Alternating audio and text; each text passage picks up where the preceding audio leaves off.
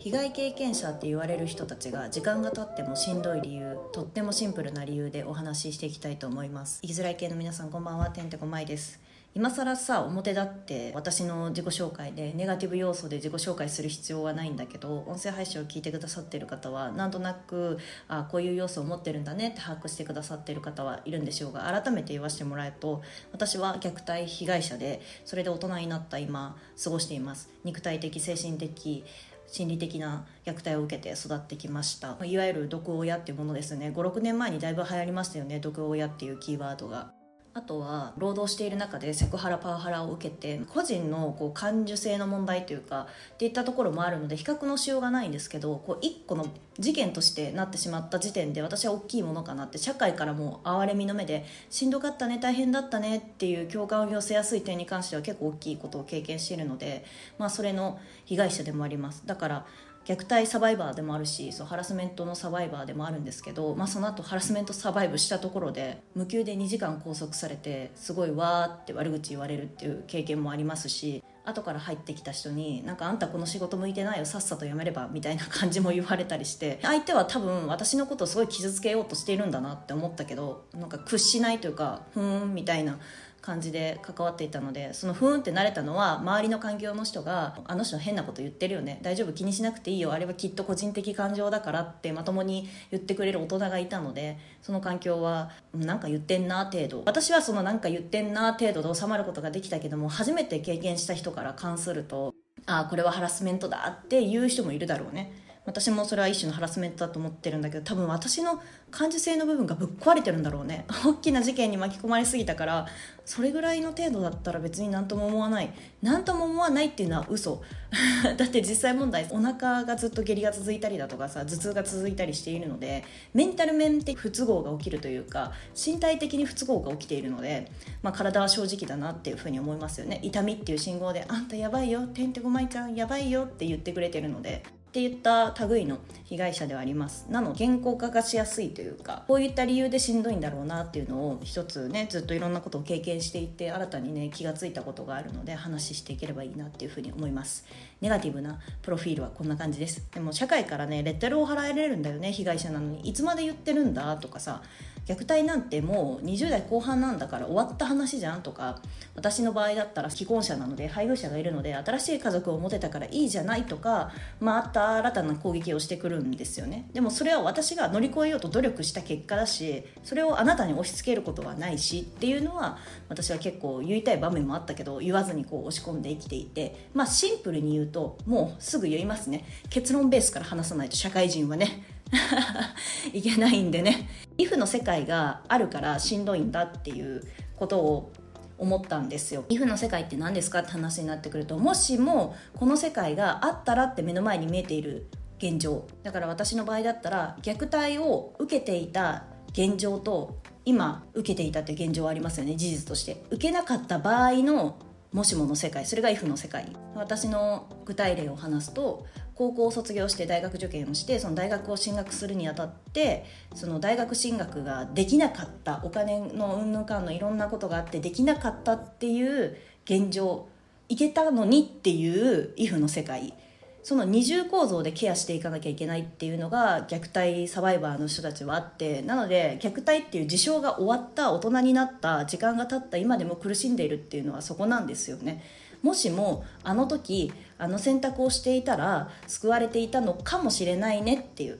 If だからねかもしれないねだから確定事項ではないんだけども起きてしまった。例えば殴られてしまった包丁を向けられた悪口をすごい言われていた蹴られていたっていうその傷に関するトラウマ的な部分であったりだとか心に傷を負ってしまった部分っていうのをケアしていかなきゃいけない。その一工程がありつつもしもの世界もカバーしていかなきゃいけない。この二重構造が本当にしんどいんですよ。でこれって虐待だけに言える話じゃなくて私はそのセクハラパワハラの被害者なのでその焦点で当てた時もあああの時もうちょっとまともな弁護士に相談していたら救われていたんじゃないかっていう if の世界。で似たようなニュースを見聞きした時にネットで見つけたりだとかテレビで見た時にあ今令和5年だったら救われていたのに私が平成最後の方に被害を受けた時に時代が早すぎてしまったんだっていう「イフの世界ですよね。時代ってこう時間の流れって止めることがないのでいつまででも現状と未来ってものはずっと提示され続けるんですね過去を振り返る時間を持たせてくれないというか、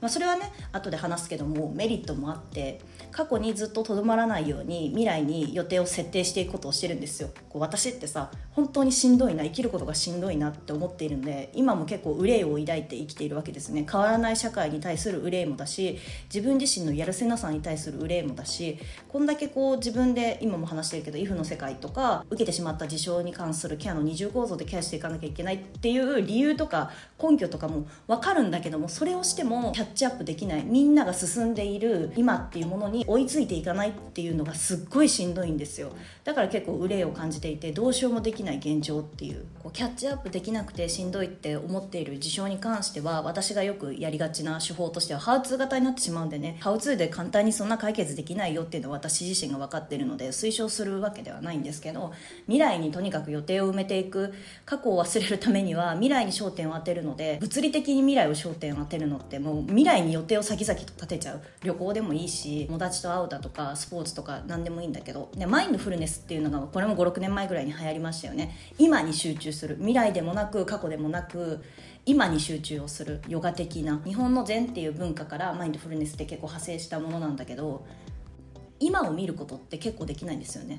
私は過去のことを視線をそらすために一番手っ取り早い方法が未来によってを立てること。でも今を見ていくことって結構しんどいんですよね。時間はどんどん進んでいくから今ってものはどんどん更新されていくんだけどだからこそ今だけを集中するっていうのは結構しんどくて。だからまあマインドフルネス的なものが流行したのかなっていうのは私は一つのね過程として推測として持ってはいるんですけども人間は別に虐待育ちとか虐待サバイバーとか性被害とかあのハラスメントのサバイバーだけではなくて過去つきまとって生きてくるわけですよ。で今回話したあの虐待育ちとかの人が大人になっても終わった今でもなんでしんどいんですか？とか受けていない人は思うわけよ疑問に、まあ、それに対するアンサーがイフの世界があったからですよって話を私は出したんだけどそういった人じゃなかったとしてもイフの世界って結構みんな恋をしてますよね。人間はイフの世界に恋をするものだ。だから生き延びられるっていうポジティブ面で考えるのであれば一要素としてあるんですけど自分の自己選択だけで幸せに生きてる人っているじゃないですか。私こう幼少期から思ってて他人から愛されて育った人ってこんなにも自己効力感とか自己肯定感が強いんだっていうのを幼少期から思ってたの。で大人になった今でも基礎がしっかりしている育ちってどれだけ傷をつけたとしてもまたリカバリー力がすごいんですよね。こうレジリエンスって言ってさゴムボールを押した時にへこむじゃん。それがボーンって戻る状態をレジリエンスって言うんだけどその戻るスピードがめっちゃ速いのよ。愛された経験がある人たちは。でその私たちがしんどいのってそのイフの世界をカバーしていく。で受けてしまった事象に関してもカバーしていくっていう点もそうなんだけど理由とかもう構造とか分かってるからその社会が求められている像であったりだとか当たり前とか普通とかマジョリティってものを理解してるからこそその愛されてきた人たちを見るとだいぶ醜い感情が自分の心の中で巻き起こるんですよね。あこんなひどいことを思ってしまって自分は最悪だとか 具体例を話すと私今転職活動してますけどなかなかうまくいかなくて去った方がなんかすごい適当で意味わからないみたいな書類もなくすみたいなことがあった時に私え私だったらちゃんとできるのにこんな人も働けてるのになんで私は働けないんだっていう醜い感情がニョキって出てくるんですよ。ああ悪魔的な自分の部分が出てるなよくないよくないって。沈まれ沈まれって引っ込めるようにさ押さえつけるんだけどもその悪魔的な部分が出やすいのが、まあ、虐待育ちとかその性被害者とかっていった被害者の方々。やっぱり被害経験なので自分が100%加害者だじゃないとか理論とかあるじゃない。被害をする人もいじめの論で言うのであればいじめの話をするのであればいじめられる方も悪いみたいな理論があるって言ってたじゃないですか。私あれあんまり納得できなくて確かにそのいじめるいじめられるっていう問題と対峙した時に確かにいじめられる方が悪い事案もあった。けどもこんなことを言い出したら今日じゃ弱者の世界になってくるので有名なイラストありますよね。サッカーボールの観戦をしている時に箱が1層2層3層って0 0層の人もいて身長が違うければこの柵を越えてサッカーの試合を見られないからこの箱を持ってくる必要があるんだよ。それが合理的配慮だよみたいなイラストがあるんですけどもそれと同じでそう個人特性に合わせた対応方法というかいじめられたいじめたっていう問題に関してもじゃあいじめてきた人だけが100%悪いのかって言われるとまあ微妙なところではある。じゃあ虐待サバイバーの人たちってそれも分かってるんですよ。あ自分が虐待されたのも、まあ、自分に悪い要素も一理あったなみたいなことを頭をかすめてしまうので余計しんどいんですよね。社会に出てからもまあ時間が経ったからあの実際虐待をされていた時期っていうのは十数年前だしもう今はさ新しく自分で勝ち取っていろんなことをやってきてるんだからもっと自信を持ちなよって言われても基礎がガッタガタなので欠陥住宅がすごいすぐ壊れてしまうのと同じくもうカスカスなんですよね。空洞。本当に空洞。だからうまくいかないことだらけで自分と向き合うプラス社会とも向き合っていかなければならない。ってここでもまた二重構造が発生してるんですよね。このレイヤーみたいなものが醜いレイヤーであったりだとかひどいレイヤーであったりだとか傷に関するレイヤーであったりだとか善とか悪とかのレイヤーっていうのを1枚ずつめくっていかなければならないっていうのが、まあ、サバイバーこう被害者のサバイバーたちは大変な点なんだろうなっていうのは、まあ、自分自身が当事者としても思うところかなっていうのを思います。だからね特にハウツーを求めたがるのよ。私もそうなんだけど辛い理由は分かりました。根拠もネガティブ要因にしちゃいけないっていうのも分かりました。じゃあどうすればいいんだっていうところになってきますよね。結構さ世の中は厳しくてそうするにあたってもこう商品化させて自分はすごい人間ですよ。こんだけ会社にとって恩恵メリットをもたらすことができますよ。即戦力として動けますよ。っていうことをアピールしなければならない。もちろん会社も営利活動なので収益を求めて動いている組織なのでボランティアじゃないんですよ。ボランティアで雇えるような話じゃないんですよ。かわいそうだから雇ってあげるとかしんどそうだから雇ってあげるとかそんな美しい話では無理なことなんですよね。大人やってたらわかると思うけど現実問題と対峙した時にね。でもその視点ってさちょっと冷静に考えてみてほしいんだけど強者が言える話ですよね。既得権益制で動いてきたものを自分がやってきたことだと勘違いしている人とか本当にたくさんいて私もいろんな被害のサバイバーだけどその一部は恩恵を受けてると思う。だって学校の先生になれるまでのそういった道を選択しようと思えたっていうのはまだ環境が自分にとって適合していた環境が一部あったから。あとは運が良かった要素とかもあると思う。結構みんな運的な部分が大きいのにもかかわらず自分がやってきたみたいなことが大きかったりするじゃない。だから運がなかった人間を自分が頑張った力量不足なんだとかあなたは多責にしているとかそういったレッテルをバーバーバーって貼られるわけですよね。私はレッテルを貼られてきた人間なので一体ほどわかるんだけど。じゃあその救済措置を考えた時にあの生活保護っていう救済もあるんだけどなんかそういった救済措置までのもっと前の段階っていうのがステップが少なすぎるなって本当に思うのね。いろんなものがあるんだけど心に対するケアの部分であったりだとか支援的なサービスっていうものはたくさんあるんだけどもなんかもうどうしようもなくなってくるから 最終的としては法律とかこう社会構造とかからメスを入れていかないと個人の力量では本当にどうにもならないことなんだなっていうのをこう壮大しすぎるんだけど痛く深く感じます。自分が被害経験だから救っていく構造とかも自分がすごい癒しくなって救うっていうか援助していくっていう構造もすごい癒しくなってきてこれはもう私の性格の部分が大きいと思うんだけど例えばさうん最近流行りのものだと何があるかな？子ども食堂っていうものがあるとしましょう。その子ども食堂っていうものって例えば自分が小さい頃虐待経験を受けてきたから開いたっていう人もいればこう社会的に何か社会活動としてやっていきたいっていう本当に心が美しい人がやったりだとかまあ、自分が子育てしていく中にあたって地域っていうものに子供がサードプレイス的な部分だよね。学校とお家とその他以外の環境ってなかなか少ないよね。もう今だったら塾にバンバン行かせたりだとかスイミングスクールとかピアノ教室とかっていった世の中の中で子供が休まる部分がないよね。っていう部分で開く人もいれば、まあ、いろんな人がいるんだけどもこう自分が大変だなって思って経験して開いた人ってその大変だなっていうことをクリアしてるから案外寄り添えるような気がするんだけども結構ネガティブ的な理由じゃん上から見ているというかなんか上から見る構造って自分がその上とか下とかって分かりやすくこう構造として分けさせてもらうんだけど下の部類にいた人たちが上の立場になった時に偉そうになる構造とか上とか下とかがあるからこう社会が成り立っている構造とかが本当にしんどいなって思って私の中で。でもこう労働していくことになったら上とか下っていうのは一生発生し続けるし生きていく限りこう上とか下とかっていう問題は切っては切り離せない関係なのね。子供を産んでもこう上とか下とかっていう関係は発生してくるじゃん。守られるもの守っていくもの教育していくもの教育されるものっていう。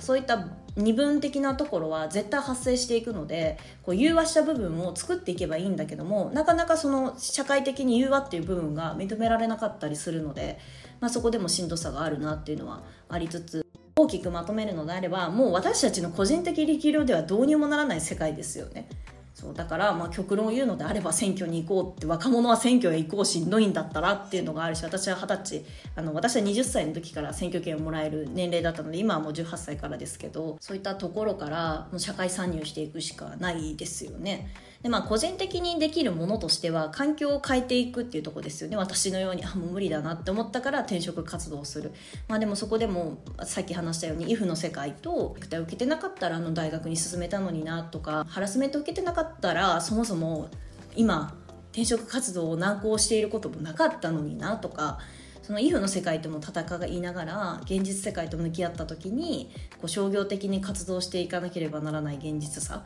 私は被害経験者なので転職をしましただけではうまくいくことないじゃん。そんな人採用したらじゃあこっちは訴えられるんじゃないかっていう危惧みたいな部分が相手方は印象を抱かれるからそんなことは言わないっていうのはセオリー通りっていうのはめっちゃ納得いくのよ。でも本当に被害を一回受けてしまうと本当に救われない世の中だなって思う。でその被害を受けた人たちも何回も何回も試行して失敗して立ち上がってやっている中でどれだけの人がサバイブできたんだろう生き延びられたんだろうっていうのは考えてしまいますよね。そういった方々の文章を目に触れるようにして自分を鼓舞してるんだけど大変だったけどいろんなサバイバーだけども新しい環境に飛び込んだら自分はそこの環境をようやく見つけることができた幸せですみたいな。自分も新たな if ですよね。未来に対する if ですよね。ここのところに飛び込んだら自分は救われるまではいかないけどもまだ自分らしく生きれる一つの手段として考えられるんじゃなかろうかっていう if の世界。でも年間2万人が自殺をしているっていうさ現状を聞いた時にさ毎年その2万っていう下手したらさ市町村の村のさ村とかさ町とかのさ一つの集落がなくなっているっていうことだよ。恐ろしいことじゃない？そんだけ更新されるってことはやっぱり社会としてまだカバーしきれない部分がたくさんあるし見つけられる前にこう自分で命を落としてしまうっていう選択肢を取ってしまう現状っていうのはすごい悲しいなって思うけどその選択肢を苦肉の策苦渋の策選んだっていう人たちも気持ちわかるし私も誇れるような話じゃないけどもこう虐待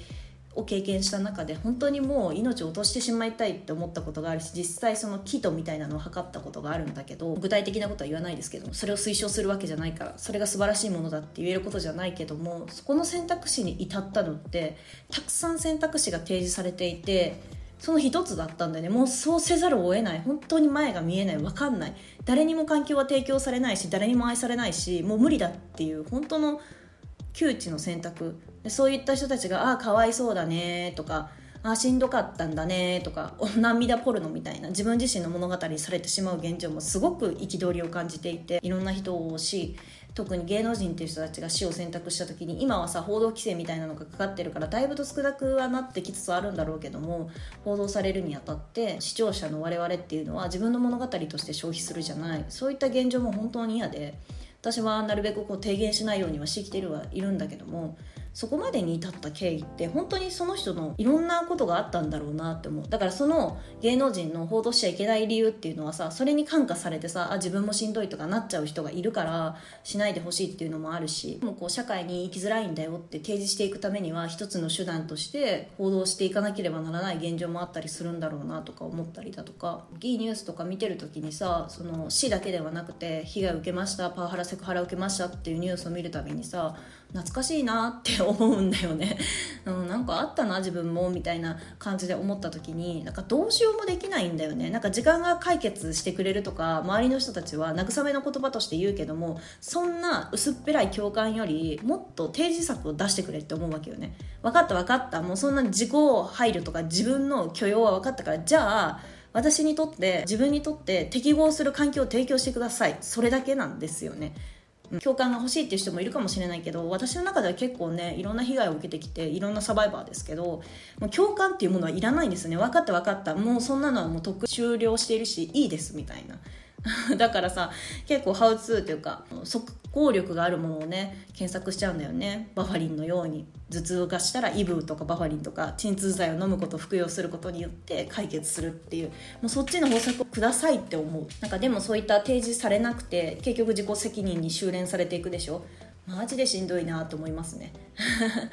そんな中でもやっぱり私は、うん、本当にこれ効力ないし私自身はもうなんかうさんくさいなとか嫌だなと思うけど今私が提示できることとしてはまずは悩んでるんだったら何が悩んでいるのかって考えるとこですよね。私だったらあいろんなサバイバーだけど虐待とかハラスメントとかのサバイバーだけど何がしんどいんだ？あイフの世界が提示され続けているからずっと点滅しているからまず傷の自体のケアも必要。イフの世界のケアの必要。それプラス新しく目の前に愛されてきた人と出会った時に対峙した時に醜い感情が生まれてくることに関する対応。二重の構造がいろいろ散りばめられているからそれがだいぶしんどいんだなっていう構造をまず理解すること。で私はこれはもう本当にねあの敵面でもないし正しい選とはないんだけど今現時点で私自身が対応法対処法としてできていることはもう未来に未来にどんどん予定を入れていくっていうことよね。旅行をするとか、うん、友人と会うとかやったことをないことをするっていうのもね10年ぐらい前私がまだ10代の頃は結構してましたね。行ったことのない夏フェスに行ってみるとか。私はね結構そのフェーズも終了してるんですよね。6月ぐらいに1人で旅行行ってきたんですけども1人旅行大好きなんで行ってきたんですけどあんまり刺激として捉えられなくてなんかだいぶ自分の中で方程式がし上がったのがこう獲得感情が同じだあやばいなやばいなまたこう死にたいモードに切り替わっちゃうなって新たな刺激を入れなきゃいけないなっていう思いではあるんですけどなんか何をやってもね新たな刺激として捉えられないんですよね。絵画を始めてみたりだとか。あのすごい真面目な方が多いと思うんで一回始めてしまうと継続しなければならないっていう脅迫関連になる人もいると思うんだけど私も初期はそうだった。10代の頃はそうだったんだけどいやそうでもなくて合わなかったらもういいやぐらいでいいと思いますよ。私もいろんなダンス的な教室に参加してますけど一回行ってみてあなんか合わないわと思ったら結構やめたりもしているし戻ったりもしているしまずはやったことがないんだったら経験したことがないことを未来に設定をする。あとはもう確実に幸せだって思えるものがあるのであれば推しコンテンツが流行っているので推しとかであれば推しと会うためのイベントを未来に組み込むとかそういったことでこう生存戦略というか生き延ばす延命治療を施すっていうことを今のところうん、ハウツー的な部分で言うのであれば今のところまあそれが、まあ、最適解とまではいかないけどもまあ、一つの回としてはあるのかなっていうのは私はぼんやり思ってます。ちょっと今の段階ではねあの私はまだ探している最中なんですよね。受けたことがない人たちはなんでこの人ずっと苦しんでるんだろうって思うかもしれないけどその人は本当にずっと苦しんでるし多分死ぬまで傷って消えないんですよ。見えなかったようにすることは可能。本当に。目を伏せてとか臭いものには蓋をするっていう原理と一緒でなかったことにすることはできないからとりあえず遠いとこに置いてるんですよね。私も比喩表現だけど5キロぐらい先に置いてあるんですよね自分の経験っていうものを。半径2メートル内を私は愛したいっていうモットーが一つあって周りの人間に対して誠意を持ってあの愛するとか半径2メートルの人には愛を与えていきたいっていうのがあるのでとりあえず嫌な事象に関してはもう5キロ先に置いてある。そう。なんかそういったこう脳内での感覚っていうのも一つの手段かなとは思ったりしていて死を消えないんですよ。そうだから死ぬまでずっと携えていかなきゃいけないし不運なことに受けてしまったので 受けずにずっと幸せのまま過ごしていく人もいるよ。ああ羨ましいなと思うけど。でももう受けてしまったらもう無理じゃん。消えされないし。だからまあハウツーを身につけていくしかないんだなって。そのハウツーは自分自身で適合するものを自分で選んでいかないといけないよなっていうのは強く思いますね。学生時代の時はさ本当にいろいろやってみて合う合わないとか誰かはこれ効果できびんだとか言ってたのになんで自分には合わないんだ。何クソ自分が能力がないからかとかすごいまた自分を責めるフェーズみたいになっちゃったけどその必要性は全くないですね。うん。あと一番抱きしめたいのは花束をあげたいのは同じサバイバーとしてね聞いてくださってる方がサバイバーじゃない方もいらっしゃるしなんでなんでこの人こんなずっと傷抱えてるんだろうわけわかんねえわとか言う人もいるかもしれないけどまず傷を受けてしまったのはあなたのせいではないっていうのは言い合いたいよね。私たちの責任ではない。本当に私たちが本来は傷を回復していったりだとか社会に順応する必要は本当はないの。本当はない。社会構造が悪。それぐらい強いマインドでいきましょうっていう気持ちですね。私もね、そんな強いマインドで今喋ってますけどだいぶメンタルが急降下する時もあるんですよ。やっぱりね。今だったらさ転職活動で、ね、お祈りメールが来るとあってなるしいちいちね深く考えちゃうので私の特性上。を楽観的に考えられるような性質もいますよ。ああまあいいや明日寝たら忘れるしみたいな。でも私はもう生まれ持った素質が髪の毛が黒とか目玉の色が薄い茶色とか、ね、肌がね黄色人種で生まれてきたとかそういったものと一緒のように顔の造形がこれで生まれてきてしまったのと一緒で考え方の整形みたいなものってできるっちゃできるけども素質みたいなものってやっぱり変えづらいかなとか思うのでなんかそれに合わさっていく。メイクだってそうですよね。私は今自分の骨格に合うようなメイクをするようになった。前はこう自分のコンプレックスを隠すようなメイクの手法だったけど自分の合うもの自分の似合う色を選択することによって周囲からのこう見た目の評判とかも変わったしだから考え方も無理やり強制をするっていうよりかは自分が適合するところをこう選んでいければいいのかなっていうふうに願っておりますというか私自身がそうしていきたいので もう自分を鼓舞させるために話している節はあるんだけどもさ何かきっかけになったらいいなっていうふうに思ってます。私の中で話しているけどもあの被害者だけとかサバイバーだけが if の世界に恋をしてるんじゃなくて人間そのものがもしもの世界もしこの選択肢をしたのであればもしこの世界を選んでいたのであればっていうところに恋をしているので、まあ、それは人間としての生き方なんだろうな。生き物なんだろうなって、まあ、受容していっていきましょうっていう回になりました。ここまで聞いてくださった皆さんありがとうございます。また次回もお聞きしていただけるとお会いできると嬉しいです。おやすみなさい。バイバイ。